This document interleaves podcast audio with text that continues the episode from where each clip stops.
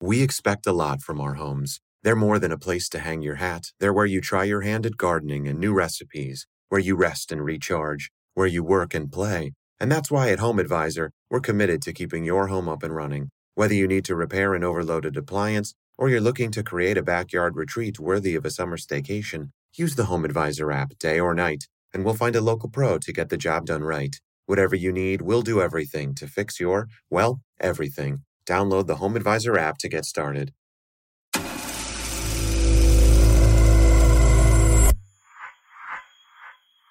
Root of Evil is a production of C13 Originals, a division of Cadence 13, in partnership with TNT.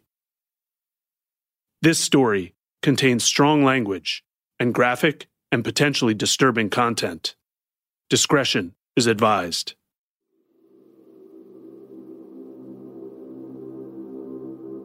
I've never had a problem telling my story. It's not something I've hid. I'm not ashamed of it. And it's actually kind of a little bit of a joke when somebody ever tells me they had a hard time growing up. I'm all like, wait, wait, I'm already going to tell you I win.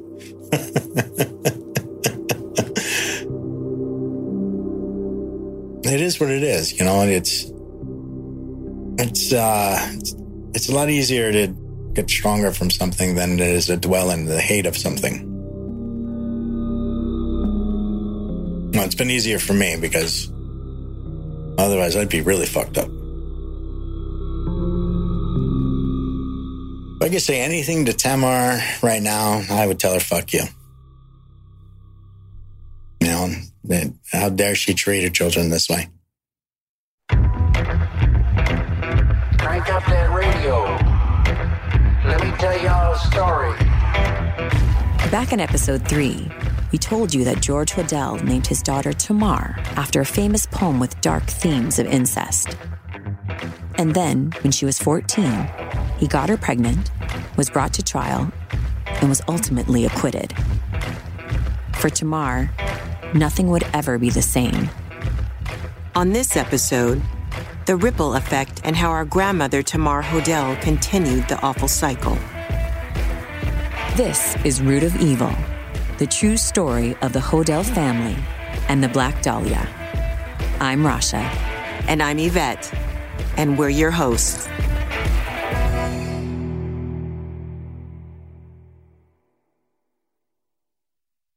So, one of the things that I've never made public is the fact that early on after dad's death, I had a lot of phone conversations with Tamar. This is our great uncle, Steve Hodel. Tamar was his half sister.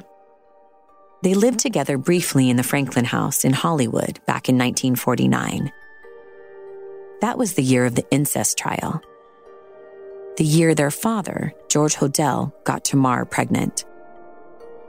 After the trial, Steve and Tamar barely spoke for 50 years. Until 1999, when George died peacefully at 91 years old.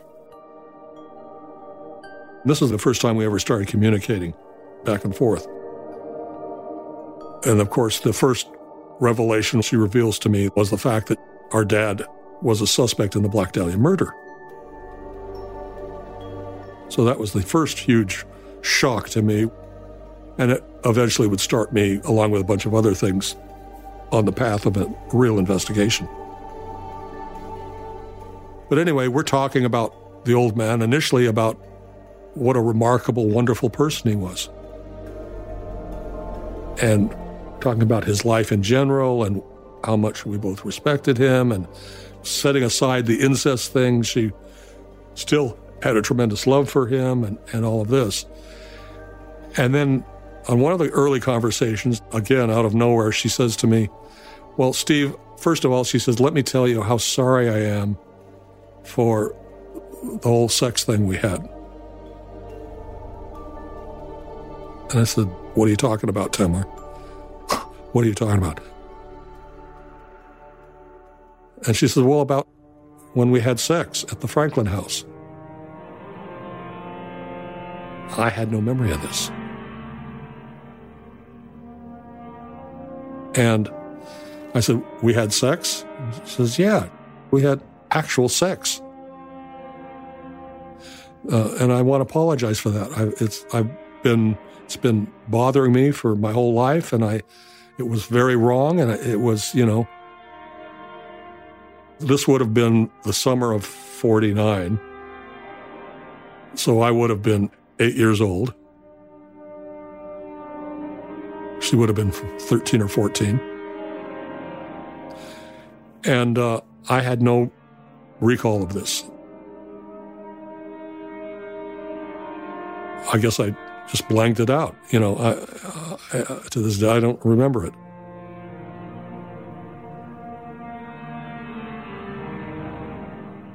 People who have been traumatized have been found sometimes with awareness and sometimes outside of awareness doing things that sort of replicate what happened to them. And it's seen as an attempt at mastery of what happened in the past, but it's doing it through action and not doing it deliberately facing what happened to one's own self. And so it's a sign of unfinished business in many ways that's just being extended to other people. And we call that traumatic reenactment. This is world renowned psychologist and author Dr. Christine Courtois. Dr. Courtois specializes in family trauma and adult survivors of incest. And her first major book, published in 1988, was called Healing the Incest Wound.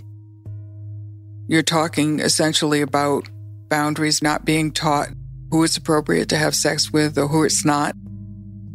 And sometimes, ironically, in abusive families, the families have too strong boundaries to the outside and they don't interact with other people in normal ways and end up over interacting within the family, including sexually. That's one of the things that can happen in families that are incestuous is they keep apart and sort of secretive from the rest of the world.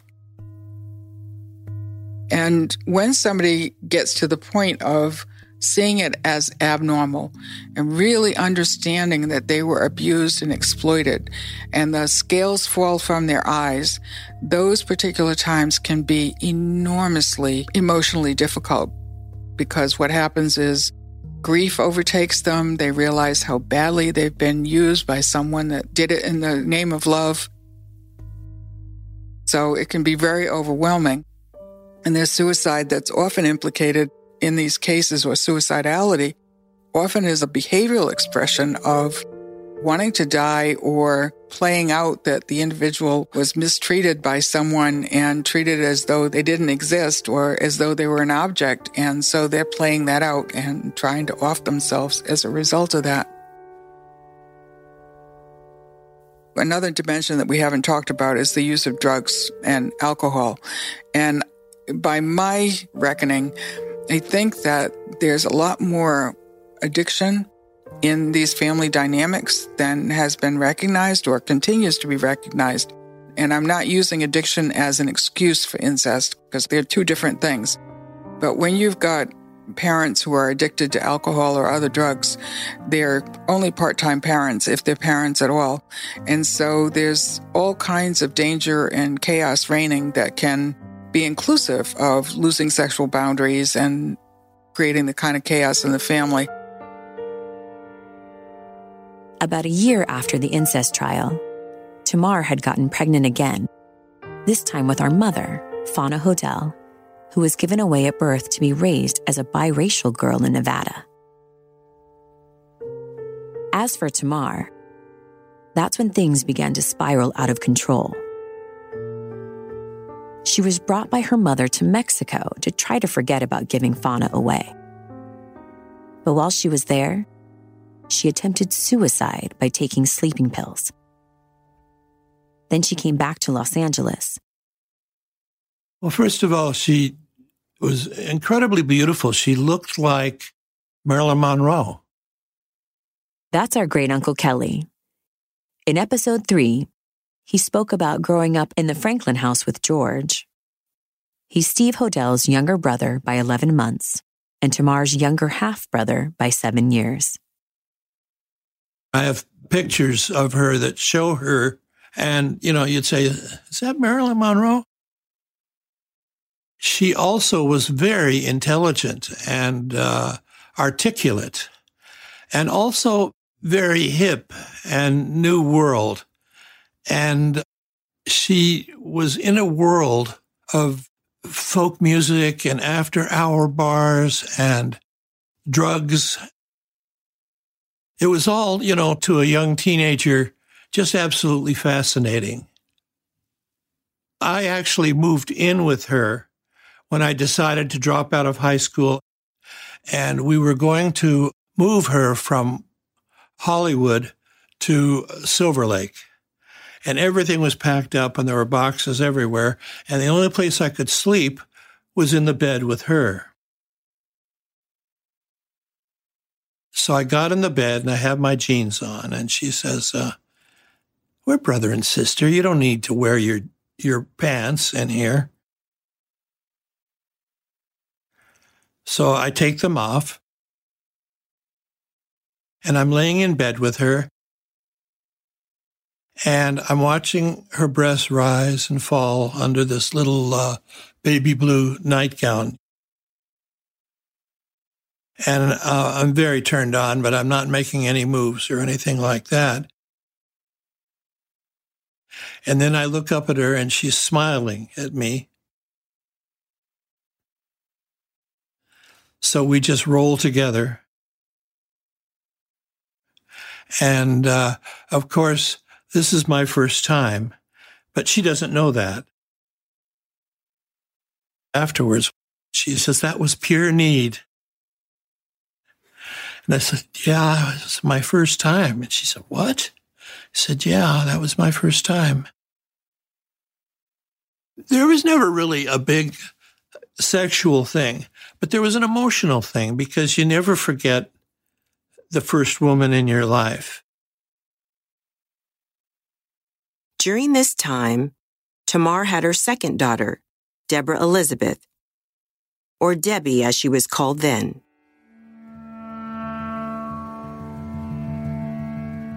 Deborah Elizabeth was born in 1954, just three years after our mother Fauna was given away at birth. Mom spent the first 21 years of her life picturing what it would be like to be with her real mother. But remember back in episode one when I said that my mom was saved by the ghetto? Here's Deborah Elizabeth. She was raised by Tamar. You can break anybody with lack of love. Because love is the key to make people whole. Tamar obviously got broke why she uh, was so mean to me. I think she took out all her pain on me. And I was foolish enough to keep trying to fix her, which is why I was so much a victim. You couldn't have a more understanding daughter than I was, willing to do anything for her because she was in such pain. I believe she was a god. She was so beautiful. She self medicated. She first was a drinker when I was a little girl. And then she did speed, and she'd send me down when I was five and six years old to the corner drugstore to pick it up for her. In later years, she took out a false name for me to go pick up speed for her. She tried to commit suicide a few times when I was very young. I remember blood on the walls because she tried to slash her wrists. And then when Michelle was there, she tried to take uh, Seconal, and she took enough to die. Michelle is Michelle Phillips of the Mamas and the Papas, one of the most well known bands of the 1960s. Michelle was nine years younger than Tamar and she describes Tamar in her autobiography, California Dreamin', as her, quote, very best friend who got me interested in folk music, or at least into folk music people. As soon as I set eyes on her, I thought she was the most fabulous, glamorous girl I'd ever met. She gave me my first fake ID, my first amphetamines, and we became very close. And now she was my idol. Then Michelle writes about Tamar, quote, she decided to commit suicide. She told me that whatever anyone might do to try to prevent it, she would succeed. Michelle goes on to say, quote, she made some kind of plan for me to take over responsibility for Debbie, her small daughter. She put it down on paper that Debbie, then five, and asleep in the next room, would be transferred to my custody when I became 18. This done, I assisted her in taking 48 Seconal. Michelle was going to let her die and then take me to live with her. And I'll be honest, and I know I'll sound crass.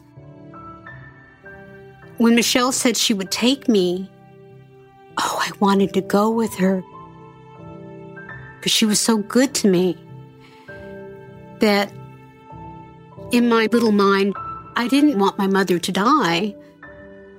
I just wanted to go with Michelle. An ambulance was called, and they said that if it had come 30 minutes later, Tamar would have died. But she recovered. And the focus of her abuse shifted from herself to her daughter. And it kept getting more disturbing and more bizarre.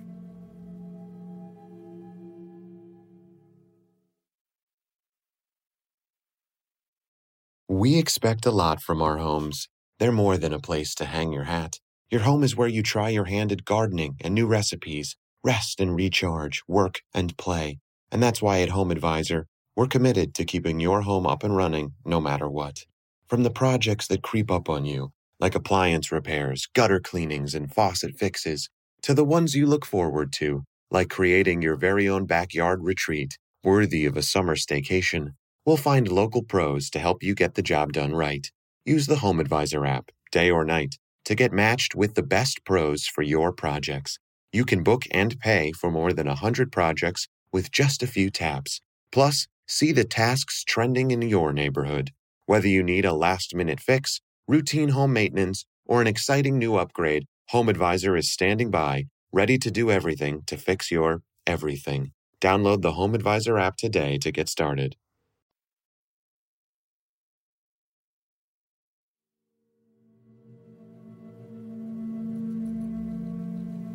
I felt so uncomfortable and scared all the time, not knowing why. She'd already molested me, but I had blocked it out. I didn't know what actually happened to me until I was in my 20s or 30s because I kept having nightmares, nightmares. I was uncomfortable when the dentist would go into my mouth certain things that I'd blocked out, and I still don't know about that one.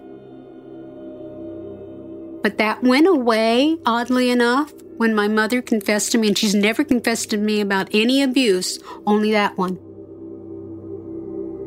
Because I called her up crying. I said, I keep having this nightmare, this nightmare, this nightmare. What happened to me when I was really young that I can't remember? And for some reason, she admitted to me that she molested me when I was 5, 10, and 11 after I'd had eye surgery. And I said, Why did you do that? She said, I wanted to comfort you after surgery.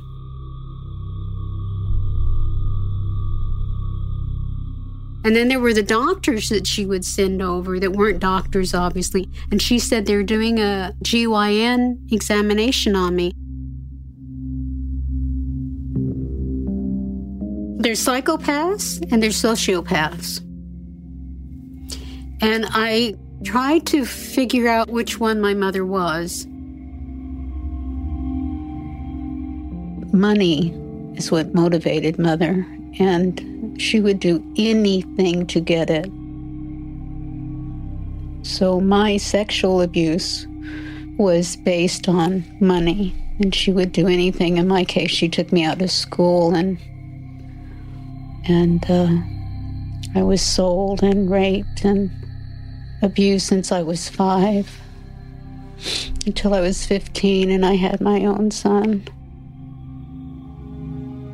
But from the time I was five, Tamar molested me. And then there were the men, and there were women. But the difference about the women is that when I was terribly freaked out and scared and cried, they stopped and let me just spend the night. And then the men, she would send me usually for a weekend. And nothing was discussed about what happened. She would just send me and say, You're just so intelligent and smart and you're so charming. They just want to talk to you. It was scary, but I was doing what she wanted. And for a little while, when I came back, I was her hero. Here's Dr. Courtois again. The parent or the abuser is often very skilled at creating an atmosphere and using the need for attention and love to gain whatever they want from the child and to put the child in a position of doing these things, even if it's against the child's wishes or morals. I mean, some children are old enough, they have morals, they know it's wrong, but they're in a position of being forced or doing it anyway because they're being compelled to. And the threat of abandonment or the threat of not being loved may be used against them very effectively. Some children are also, and this gets into the more sadistic end, some children are told repeatedly, if you don't do what I want you to do, you'll be hated. Although incest doesn't usually involve those kinds of threats or the use of force, in some cases it does. And that just seals it even more, creates a condition of great fear. Whereas being brainwashed without the fear, without necessarily the fear of something physical happening, can just be creating great confusion in the child, or the child becomes convinced this is what I have to do for love. Tamar was a master at manipulation. She learned from the best. Her father, George Hodel. And she talked to Debbie about George often. She always told me he loved her and it was a love affair between them, and she was in love with him it was like she didn't feel she was raped or anything. She felt that it was a love thing. When I was little, you know, I would run up to him and hug him. I had no reason to fear him because that was before I heard the story about what he did to mom. You know, I was very, very young. And we would not see him for years. I mean, it was like there'd be three or four years before we'd see him again. He was the kind of man that when he'd come visit the house, he would keep a taxi waiting all day in front of the house just so that everybody in the neighborhood knew there was somebody very important visiting. That's the kind of man he was. As I was reaching 12, 13, he would start asking me very bizarre questions. Like one time he asked me, um, or it was an order, I'm sorry, not questions, orders. I want a 12 page essay on why men like women's breasts. That's all he said to me and walked on to see mom. And I didn't know whether I should actually do it or not. But everything he asked me to do always depended on my mom getting her inheritance. So when he stopped talking to mom for some reason, he would only talk to me.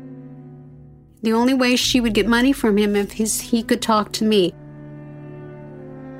Little did I know he was setting me up for him to do the same thing to me at that point. George came to visit and Tamar set up a lunch just for him and his granddaughter at his hotel. So I went to lunch. It was like 1.30 in the afternoon. And he gave me a drink. And all of a sudden I felt really woozy. I mean, we were in a hotel with waiters and everything. And I felt very woozy. And then he called somebody over and says, My granddaughter is sick. We need to go to the room. And then I was blacking out in the room. And I kept waking up, and he was in different forms of undress every time I woke up. And he had a camera. I was totally naked, I was spread eagle and so forth. And I don't know what he did to me. I don't know if he. I don't know what he did.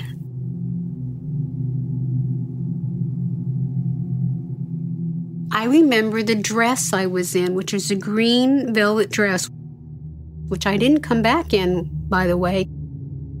I came back in his trench coat. And my mother, years later, when I kept telling her, she says, Oh, that's why he came back for his coat and a roll of film. When she finally admitted it, that she knew. I didn't fully get the impact till my therapist said, You were in a cult of one. You know, I didn't fully get the impact. So it's like I had everything thrown at me except fire. She literally did everything to me but fire. I can't think of a thing that happened. I constantly watch horror movies and I read dysfunctional families, keep looking for somebody who had it more bizarre than I did. Tamar's extreme abuse of Debbie was constant. And Tamar would always talk about her long lost baby girl, Fauna, and how much love she was sending out to her, wherever she was.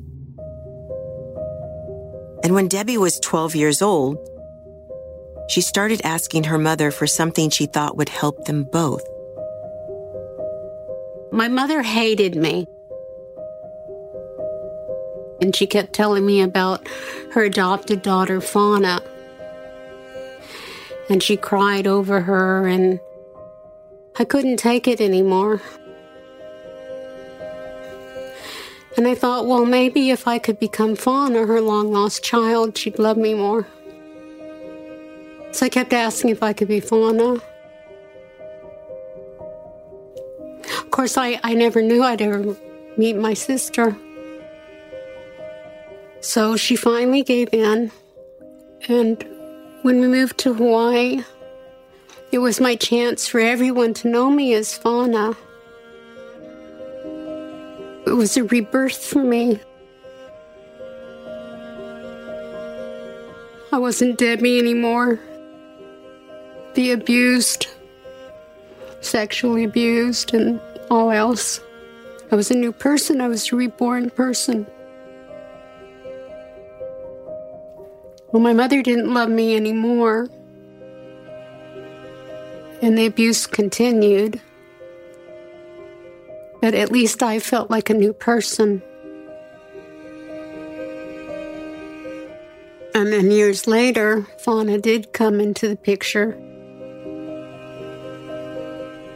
And unbeknownst to my understanding, I had hurt her deeply by being the same name. And I understand it when she finally told me this story, which was the only thing she had growing up was her name on the certificate that belonged to her was Fauna Hodel. And when, when she came to meet us the first time, when she finally told me the story, that she found what she was supposed to be, because on her certificate it said father was Negro and uh, she was Fauna Hodel. And then she came back and found a sister that really was mixed and now was named Fauna. And I couldn't explain to her what was ripped out of me. And that I couldn't be Deborah. And I couldn't be Elizabeth because Elizabeth was named after Elizabeth Short because my grandfather insisted that my middle name be Elizabeth after Elizabeth Short. So I couldn't be Deborah and I couldn't be Elizabeth, so I had no place to turn. And no matter how many ways I explained it, I couldn't appease the hurt she had and I couldn't explain the hurt I had. And I explained it to Rasha after I fully understood my deep hurt myself. And she said, Well, if you explained it to mom that way, she would understood. But I tried to explain it every way I could, but Fauna's hurt was too deep. It was like I stole something from her, which I never meant to do. I tried to explain, well, I think we're in kinship. It's a blessing. We're both fauna, makes us closer. But I could never get her to see it that way. So it was always a wall between us.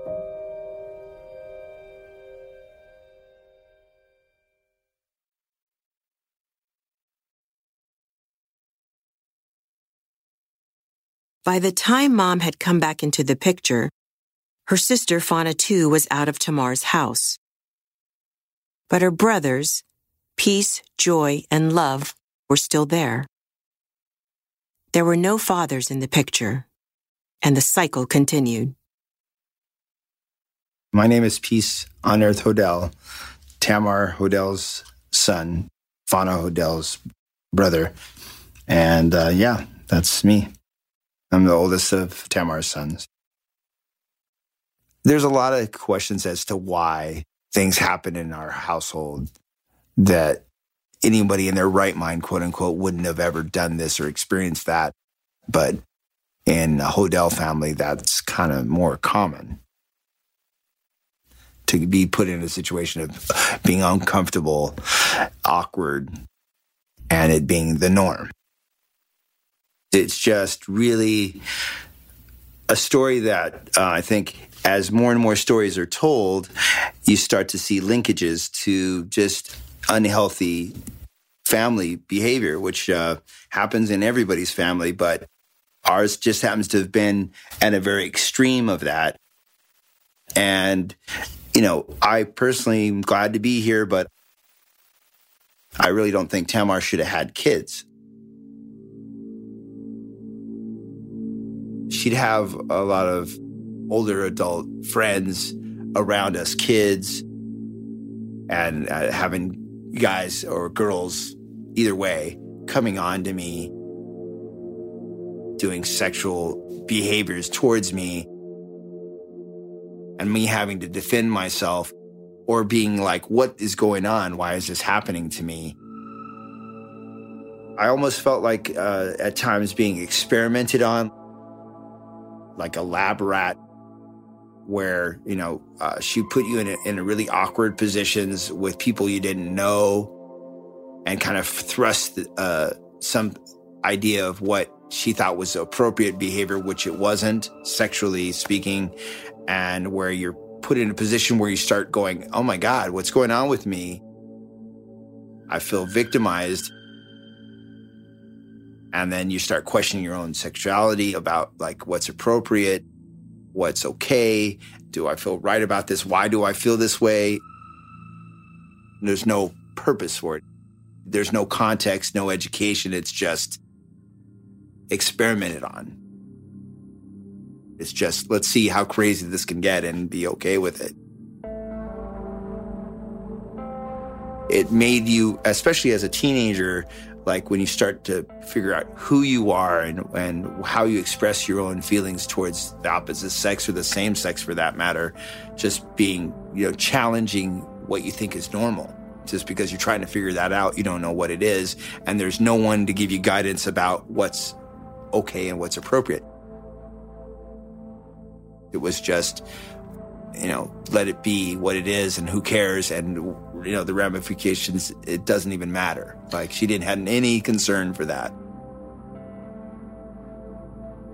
You're supposed to be protected by your mother and you're made to to do things or be around people that you really know you don't feel comfortable with and they're not even challenging what your mother's doing they're going along with it and it's like one big happy party for them and you're in the middle of it being victimized Okay. Um, my name is Joy to the World Hodel. I am the middle son of Tamar out of her three boys. I remember being five or six and nobody could feed me because everybody was so fucked up. My mom was high. People that were at the house were high. I don't remember where my sister was.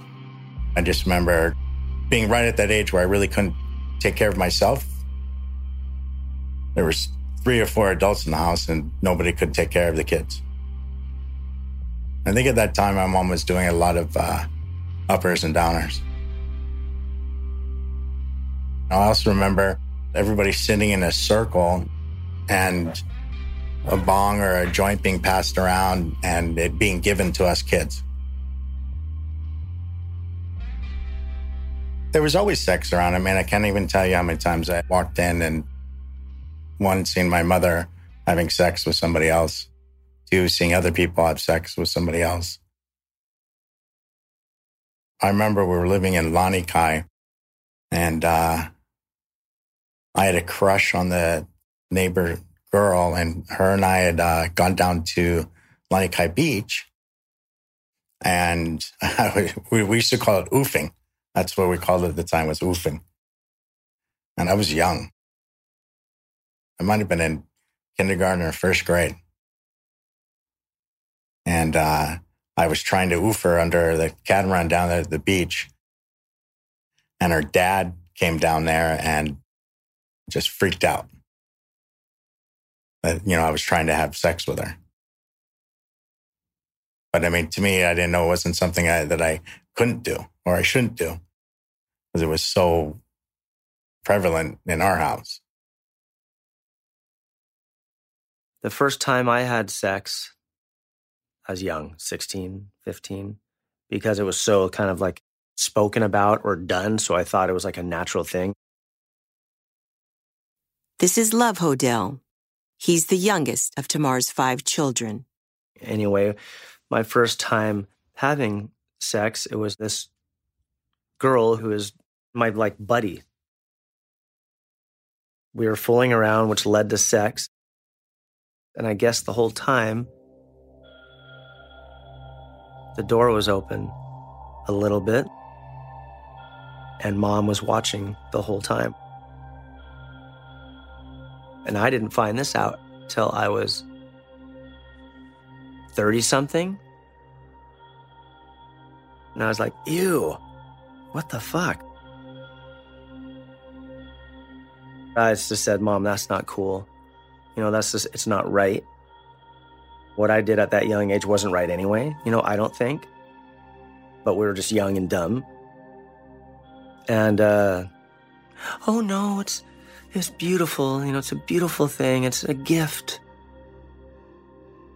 It's not a fucking gift having sex at a young age. I think it's just a bonus in a relationship, personally. I think it stems to grandpa. He taught her it's okay to have sex in general. She told me before in the past when she was on the stand in court speaking about, you know, her dad having these uh, sexual relations with her, she she didn't really know any better. For starters, she said, you know, George said, I'm giving a gift of love and affection towards you. So she thought it was okay. That's just a sad thing to hear. It's a sad Like, uh, honestly, right now, I'm just trying my best to keep. I don't. I just don't want to cry about it because not because she's my mom, but for anybody to go through that and tell the story. Nobody should have to tell the story. So we shut her up, you know, a lot when she was trying to explain. Like she'd start to go into detail and he would like touch me or put his hand. We'd be like, okay, anyway. Or just bring something else up or talk about the beach or blah, blah, blah. Because she had no filter. And she'll just go ahead and tell it to you. And it's so strange she would tell things in such an open way that I think could rob a younger person of their childhood. I remember her telling me the story about how George had sex with her and about how he was the best lover she'd ever had. And I just remember thinking, why are you telling me this? And it almost seemed like bragging. None of these things you should be telling your children. Even though she was a victim, she never could make the connection of being a victim and at the same time giving it to us and making it part of our lives and continuing the cycle. I was very combative in the sense that, like, if something wasn't logical and didn't make any sense and it was detrimental to our well being as a family, I would be the first one to say, Hey, listen, this isn't a good idea. I would say something. And her means of discipline was ridiculing you, calling every name in the book, throwing stuff at you, calling the police, putting you in juvenile hall. I was uh, in a wheelchair at one point after a surgery learning to walk again and being captive to her saying, I'm calling the police, you know, standing by the door. I'm in a wheelchair. Obviously, I can't go anywhere. She calls the police. I'm going to juvenile hall in a wheelchair. She called the police many, many times. I can't even count how many times. When they first started coming to our place, they thought we were just the worst kids ever. And then when we started telling them, no, you know, I mean, this is because of this. And, you know, um, they, that they used to show up and beg us to apologize to her and say we'd be good because they didn't want to take us. But, you know, uh, I can't even count how many times I was in juvenile hall or peace. I'm not even sure Love ever went. I don't think he was a, he was a better kid than me, peace. my brothers, they tell me that they protected me. I was the last of the litter and they really shielded me from a lot of the dark side of the family. And I agree a little, but disagree a lot because I was still in it. I still seen it. I still heard it. I was around it. I mean, you know, my mom was nuts. The more and more I learned growing up, I just thought, wow, I'm from a really dark family that's got a lot of fucked up, weird things that I don't even know about. I didn't get it as bad as Peace and Joy, and those guys will attest to it. I had it, for the most part, the least. Um, well, uh, one thing that sticks with me, and I'll never forget it. Um, mom was a gypsy, moved around a lot. And we're at this point, uh, I must have been 13 or 14 years old, and we were in between homes, so I was gonna go stay with quote unquote Uncle Arthur. Uncle Arthur, who was a spiritual guide. And I remember one night I'm sleeping in bed in like a side cottage. And I don't know what time of morning it was, could have been two or three in the morning. I feel as I'm laying on my back, it was a small, like a massage table, so I had to keep everything real still. And I was out cold, and I felt something touching or grabbing to like my button of my, my pants. And instant freaking animal ears like, hello? Like, hello? Any anybody there? And then there was this dark figure, the silhouette. It was all the lights were out, slowly moving away from me. And like step back. I'm like, hello? Like, am I dreaming? And then that figure reversed back. And then that was it. I don't know, years later, I mentioned it to mom because I was thinking, after learning all about mom's incest and what she put Fauna through and how she was a gypsy getting through life, I almost felt that I was a. Uh, it was like I was a, a pawn for what she wanted, and she was giving I was like food, a little bit of food going into a wild animal's bowl. You know what I mean? I'll have some of that.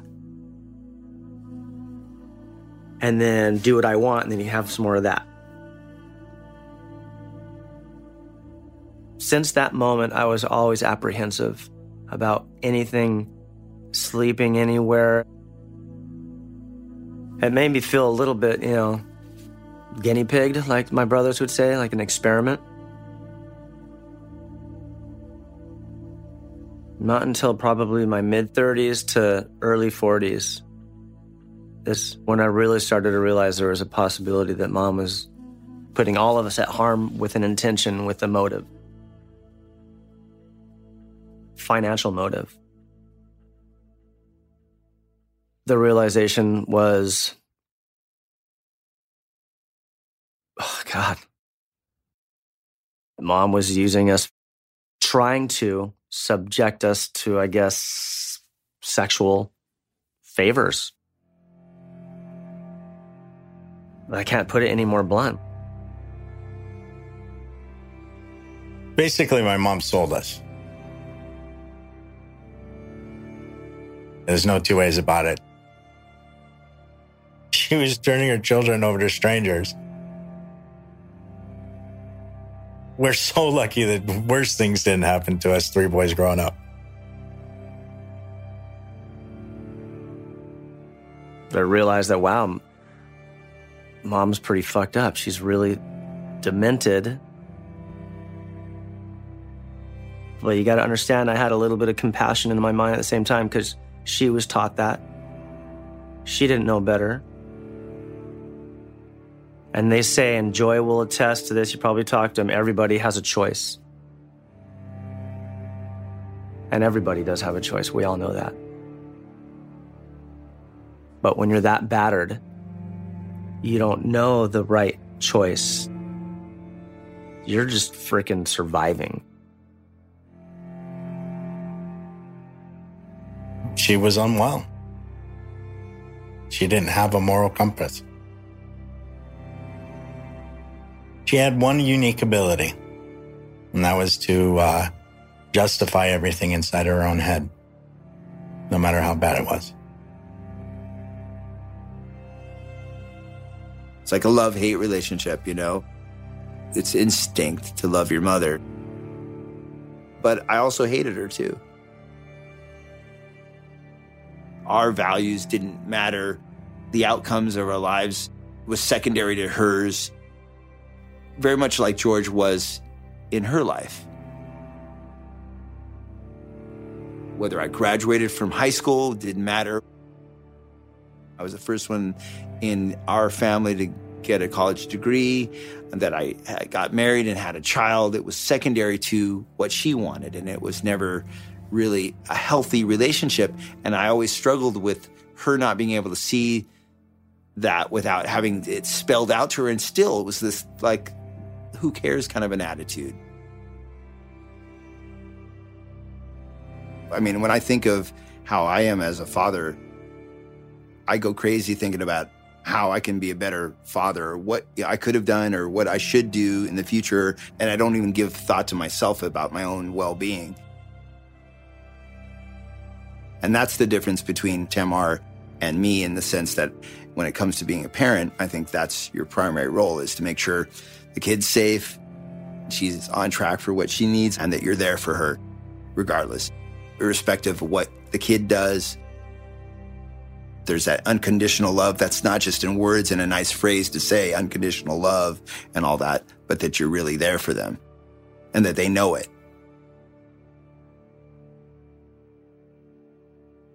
So many people bury this, understandably, because there's shame. Why people take so long to talk? I'm 63 years old now, and I had the abuse from 5 to 15. But uh, the repercussions of it is because you spend the rest of your life thinking you can bury it. I can bury it. It happened, but it's not me.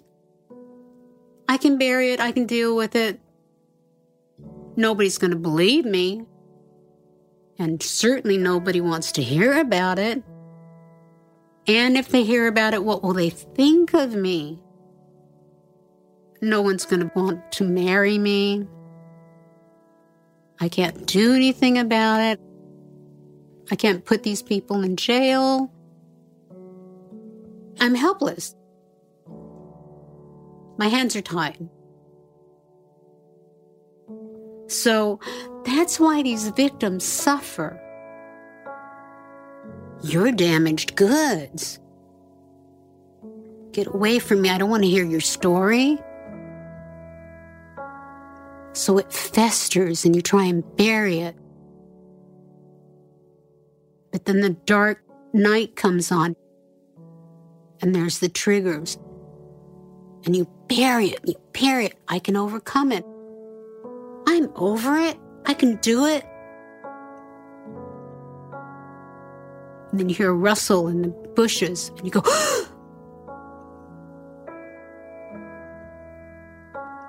You can't bury it. No matter how hard you try, it's burying yourself.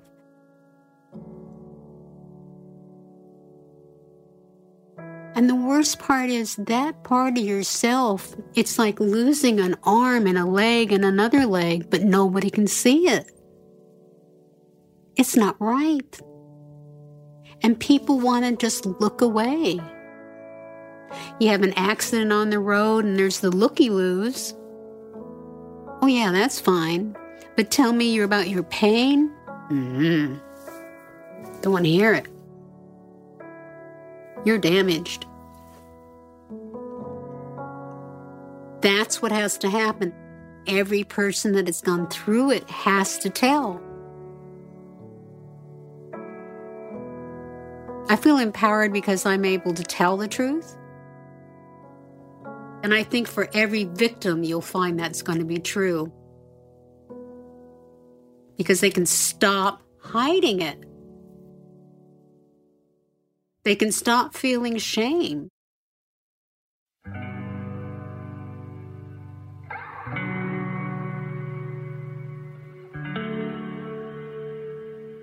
Yvette and I love our Aunt Fauna too, and our uncles, Peace, Love, and Joy. And it's been really hard for us to hear their stories. We knew how manipulative our grandmother was firsthand, but we didn't know the extent of her abuse toward her children until we began doing this podcast. Thankfully, they're wonderful parents, successful people, and full of love. The cycle hasn't continued.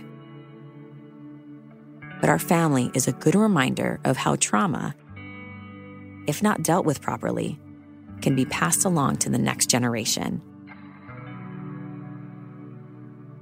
Here's Dr. Courtois for the final message.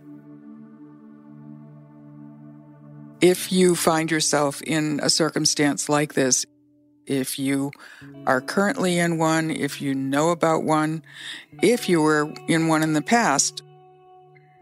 Help is available in all of these circumstances. And the first resource that I would recommend to you is the organization RAINN, R A I N N. Rape and Incest Network. And the number is 800 656 HOPE. If you're an adult survivor and you're looking back or you're being plagued with nightmares or feelings, there is help for you. You can also go through your state psychological association or social work association and look up therapists who specialize in trauma and then ask specifically about incest or child sexual abuse. Those areas are specialized, so you don't want a general trauma person. You need to have someone who does know about how to treat those issues. There is help out there, and you're not alone.